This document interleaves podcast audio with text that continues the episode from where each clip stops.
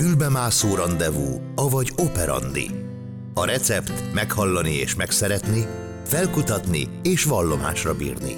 Hétfőnként a vacsora után este 7 órakor a függöny szétnyílik, és felcsendül az operandi itt, a Klasszik Rádió 92.1-en. A konferencié Bátor Anna. Operandi. Szalonélet a Páholyban. Ez itt a Klasszik Rádió 92 benne az Operandi, én Bátor Anna vagyok, szép jó estét kívánok mindenkinek, köszönöm, hogy csatlakoztak a mai Operandihoz. Hogy mi a szépség a zenében? A kitartott hang a hegedűn, amit nem lehet szavakkal leírni, nem lehet betűkkel meghatározni, mert az egy leírhatatlan, tökéletes pillanat, amikor az ember azt kívánja, bár csak ne érne a vonó a végére. Ez a fajta szépség egy örökké dolog. Ma a hangszobrászattal foglalkozom, pontosabban azzal, hogy mi ad ezeknek a hangoknak testet, illetve lelket. Egy hegedűkészítő műhelyébe látogatok, Fehér András hegedűkészítővel beszélgetek ma, tartsanak velem!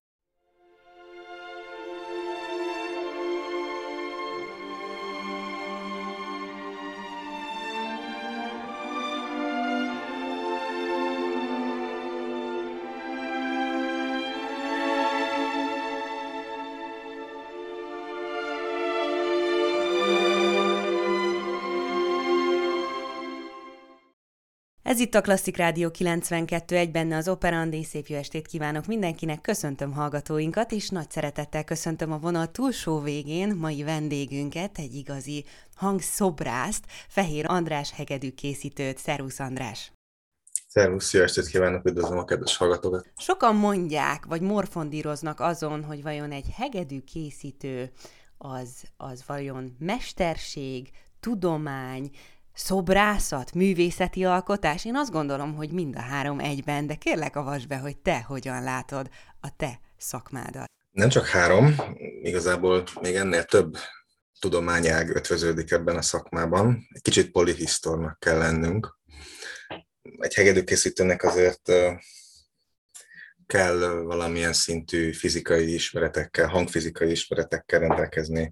Nyilvánvalóan a fa megmunkálás, mint a szakma alapja, azt nagyon tudni kell, némi vegyészet a lakkészítés miatt, egy kis matematika, rajzkészség a tervezéshez, kicsit zenésznek is kell lenni, kicsit üzletembernek is, nagyjából így tudnám összefoglalni. Te azt hallhattuk, hogy mennyi minden szükségeltetik ahhoz, hogy valaki hegedű készítő legyen. Nálad hogyan indult, hogyha egy picit visszalapozunk a kalendáriumban, bár sokat nem kell azért lapozni, hiszen azért egy, egy fiatal emberről van még itt szó. Hogyan indult nálad ez az út és ez a pályaválasztás?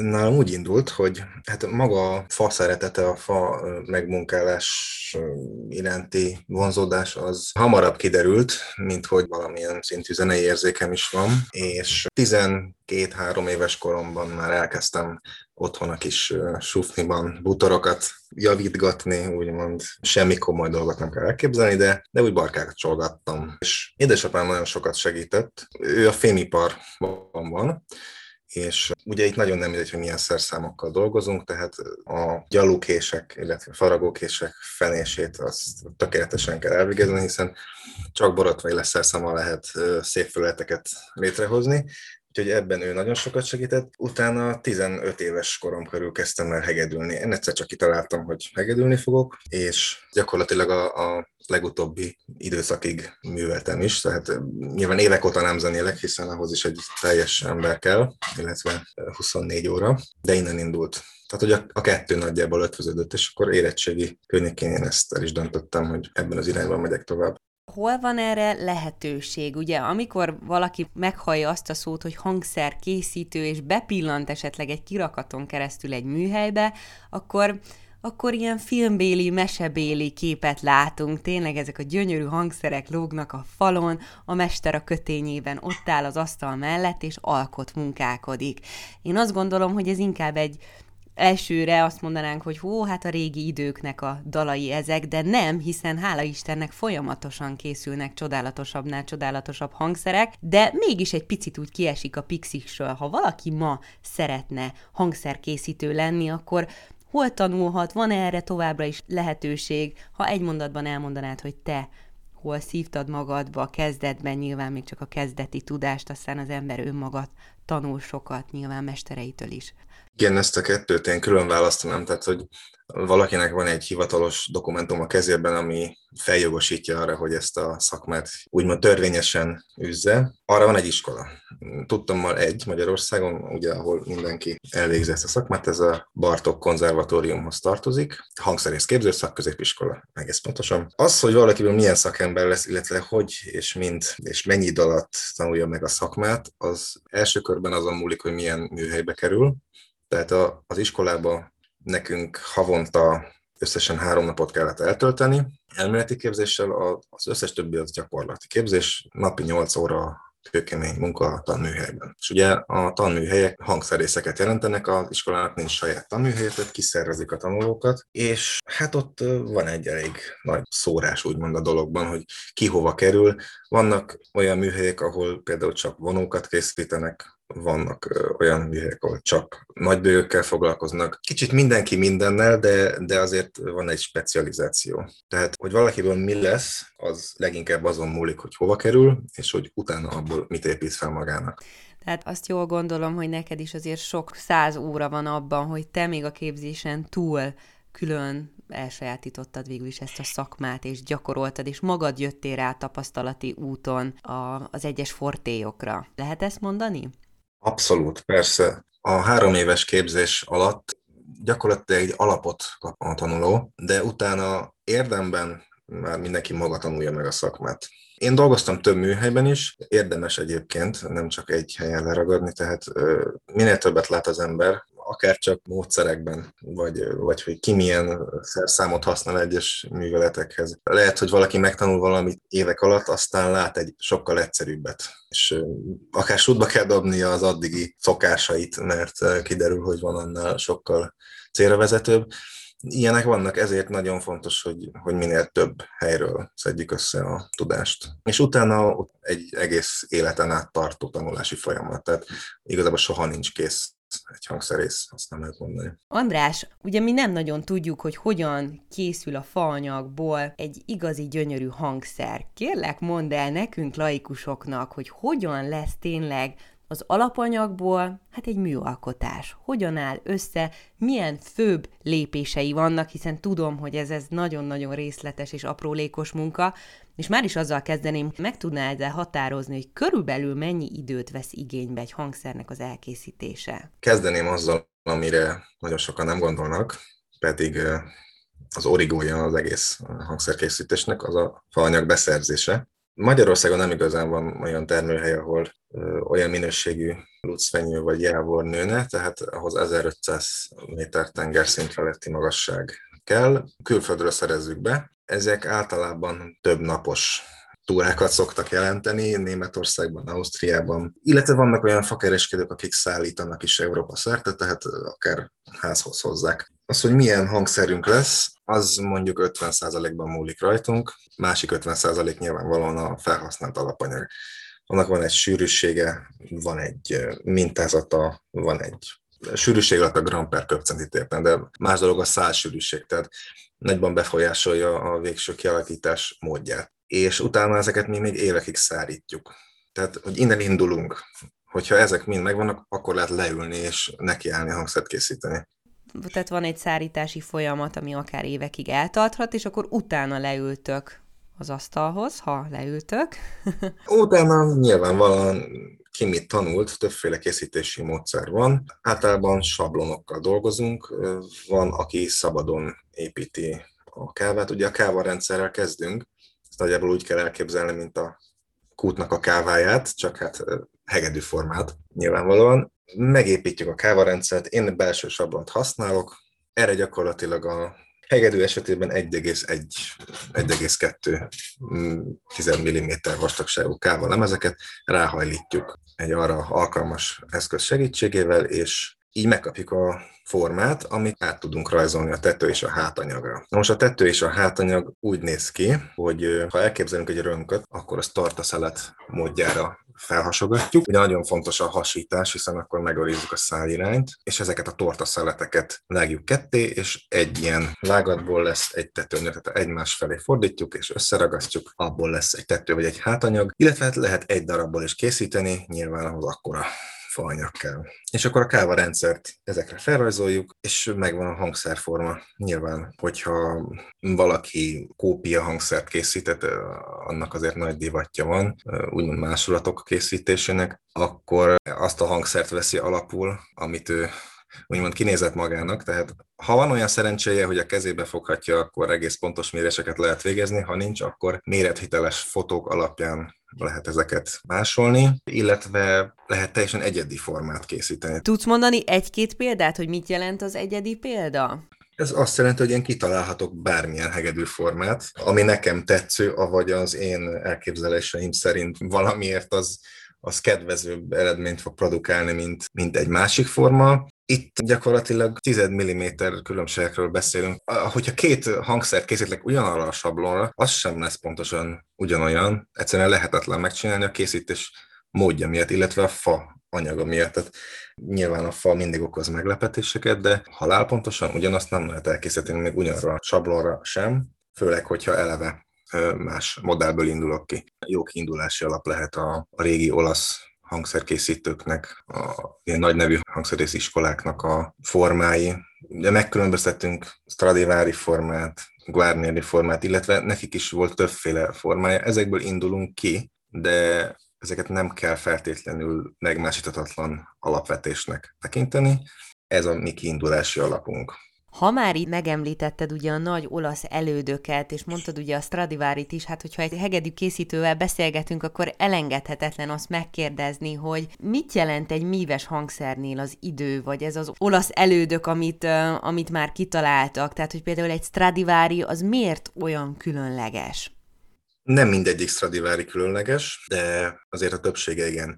Ugye azt kell tudni Stradiváriról, ő egy eleve tehetős családba született. Elég jó kapcsolatai voltak az, hogy az ő neve fennmaradt, az egyrészt annak köszönhető, hogy eleve, úgymond jobb pozícióból indult, tehát viszonylag sok eladott hangszerrel rendelkezett. Ugye az, abból a műhelyből nagyjából becslések szerint ezer hangszer került ki, nem csak valós hangszerek egyébként. Több segéddel, tanulóval dolgozott, tehát bőven beszélünk olyan hangszerekről is, amihez ő valószínűleg hozzá sem nyúlt. Nyilván az ő útmutatásai alapján készült. Gyakorlatilag abban az időben, a, a 18. században alakult ki véglegesen az a forma, amit ma is is készítünk. Stradivari és az elődei ebben számítanak igazán úttörőnek, hogy kialakították azt a formát, amit már nem nagyon kell tökéletesíteni. Ebben mindenképpen pionér szerepet játszottak. Azt azért nehéz utánozni. Ezek nagyon jó hangszerek, de ezeket a hangszereket el lehet készíteni ma is. Tehát vannak ezek a túl misztifikált elképzelések, hogy holdfénynél macska köröm darálmányt kevert a lakba, és attól szól jól. Hát, hogy nem azért szól jól. Egyrészt azért szól jól, mert tisztességesen el van készítve, nagyon jó minőségű fanyagból, gondosan válogatott anyagból. Továbbá két-háromszáz éves hangszerekről beszélünk, amik, és itt jön a hangfizika, amihez egyébként hozzá se tud szagolni egy átlag hangszerész, csak úgy, úgy elméletekben tudunk beszélni róla, de amibe két-háromszáz éve kényszerítik bele ugyanazt a tiszta frekvenciát, az sokkal jobban fogja tudni nyilvánvalóan, mint egy két hete elkészült hangszer. Rögves folytatjuk innen a beszélgetést, de most következzen Masné Thais című operájából a híres meditáció, amely a második felvonás előtt hangzik el. Ez a hegedűsök kedvel darabja, nem csak az övéké, az enyém is. Egy gyönyörű lírai részletet hallgathatunk most.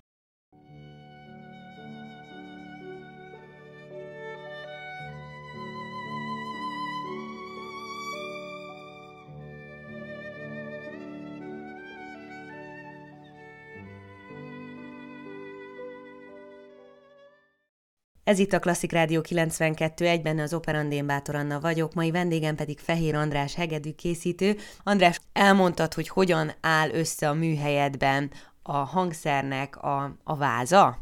Az a kérdés, hogy mikor kerül bele akkor, vagy mikor lehez bele lelket ebbe a hangszerbe, Szimbolikusan is, és konkrétan is mit jelent a hangszer lelke? Kezdeném a konkrét magyarázattal. Ténylegesen van egy olyan alkatrész, amit léleknek hívunk. Ugye a négy húr, ami közel 40 kilós nyomást fejt ki a hangszertetőre. A basszus oldalon egy a tetőn végigfutó gerendával, illetve a magas oldalon egy úgynevezett lélekfával tartja meg ezt a nyomást, illetve a lélek átvezeti a háthoz. Ez gyakorlatilag csak egy fenyőpálca, egy körülbelül 6 mm átmérőjű fenyőpálca, ezt viszont két térgörbe felülethez tökéletesen hozzá kell illeszteni, ugye nevezetesen a tetőhöz és a háthoz. Ez a hangszernek a szakmai tekintetben a lelke, hogy aztán átvitt értelemben milyen lelke lesz a hangszernek, az mindig akkor derül ki, amikor elkészült, illetve amikor először megszólal. Ezt lehet tervezni valamilyen szinten, de nincs emberfia, aki megmondja, hogy pontosan milyen hangja lesz egy hangszernek, ez előre, előre nem lehet megmondani. Azt szoktuk mondani, kiki milyen arányt feltételez. Én nagyon demokratikusan azt szoktam mondani, hogy 50% múlik rajtam, és 50% a zenészen, hogy milyen hangja lesz, de valóban a, a játékmód, a játéktechnika, a, a tisztaság az nagyban befolyásolja a végső eredményt. Nyilván minden hangszernek van egy képessége, ami a készítéséből ered, de egy kevésbé tehetséges zenész nem biztos, hogy olyan hangot tud kicsalni egy hangszerből, mint egy, egy igazán profi. Tehát láttunk már olyat, hogy úgymond lesajnált kevésbé jó hangszereken, vagyis hangszerekből olyan hang jött ki, amikor a kezébe fogta egy igazán profi játékos, hogy meglepődtünk, de persze cél nem az nyilván, hogy, hogy az zenészre bízzuk a, a munka oroszlán részét, mi minden tőlünk tehetőt megteszünk, de utána elengedjük a hangszert. Felmerül bennem a kérdés, hogy nem nehéz megválni az elkészült művektől? Nagyon nehéz. Vannak különösen szeretett darabok. Ez egyébként nálam, a, illetve nem csak nálam, de szerintem ez mindenkinek a, a javításokra is érvényes. Vannak olyan hegedűk, amik hát úgymond megviselte őket a történelem, és akár hosszú hónapokig állnak javítás alatt, és nyilván persze a készítésre ugyanúgy érvényes, megszeretjük őket, hozzánk nőnek, aztán egyszer csak jön valaki, és elviszi. Jó esetben még egyszer látjuk, amikor visszahozza egy felülvizsgálatra, és onnantól kezdve akkor tudunk róla, hogyha esetleg mi érdeklődünk, de nagyjából ezt azt tudnám hasonlítani, mint amikor a kiskutyákat elválasztják a, a, az anyakutyától. Van ott egy kis törés a dologban, de sajnos ez hozzátartozik, ezzel együtt kell élni. András, mi az a az a leg, legszebb, legmegnyugtatóbb, legtöbbet adó folyamat a te munkádban, hivatásodban, amit most úgy három szóval, ha tudnál jellenezni, akkor az az lenne, amit kiemelnél. Három szóval? Huha.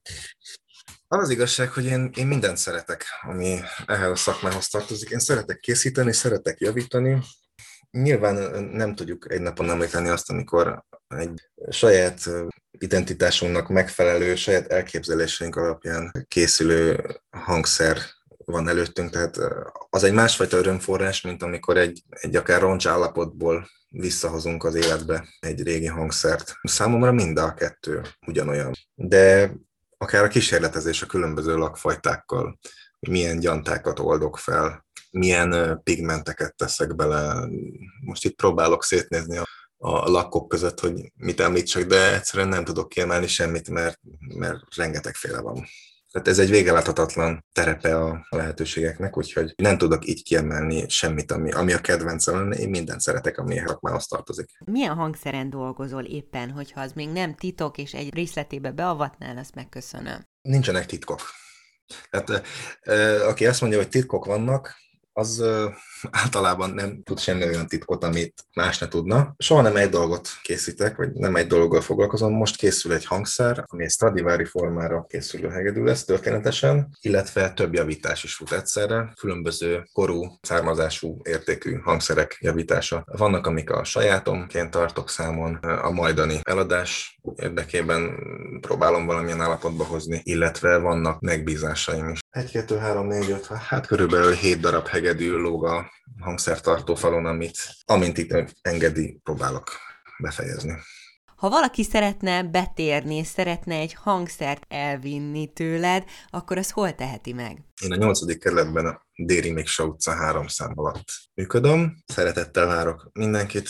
Sokszor jönnek olyan vásárlók, akik ne feltétlenül tudják még mit akarnak, de általában szoktam tudni nekik segíteni a kitalálásban is, úgymond, úgyhogy nem kell félve bejönni hozzám, úgymond. Az interjú kedvéért a műhelyből jelentkeztél be, szép csend van, de szoktad mondani, hogy miközben alkotsz, azért szól a zene. Ha már az operandi műsorban vagyunk, és ugye egy hegedű készítővel beszélgetünk, akkor avasd be, hogy ez az nagyon elmélyült alkotói folyamat szokott lenni órákig.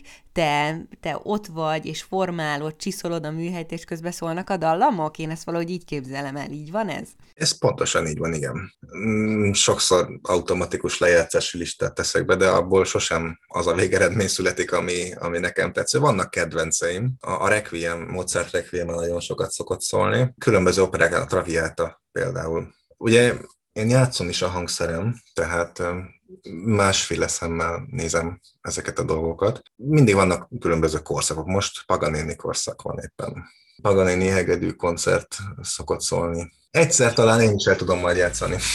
Nagyon szépen köszönöm, hogy velünk voltál. Köszönöm a meghívást. Fehér András hegedű készítőt hallották. A mai műhely látogatásunk véget ért itt az Operandiban. Ha hasonló tartalmakkal szeretnének találkozni, látogassanak el az Operandi Facebook, illetve Instagram oldalára, illetve a podcast csatornáról vissza lehet hallgatni az eddigi adásokat. Köszönöm szépen, hogy ma együtt voltunk itt az Operandiban, találkozunk egy hét múlva is, búcsúzik önöktől a szerkesztő műsorvezető Bátor Anna.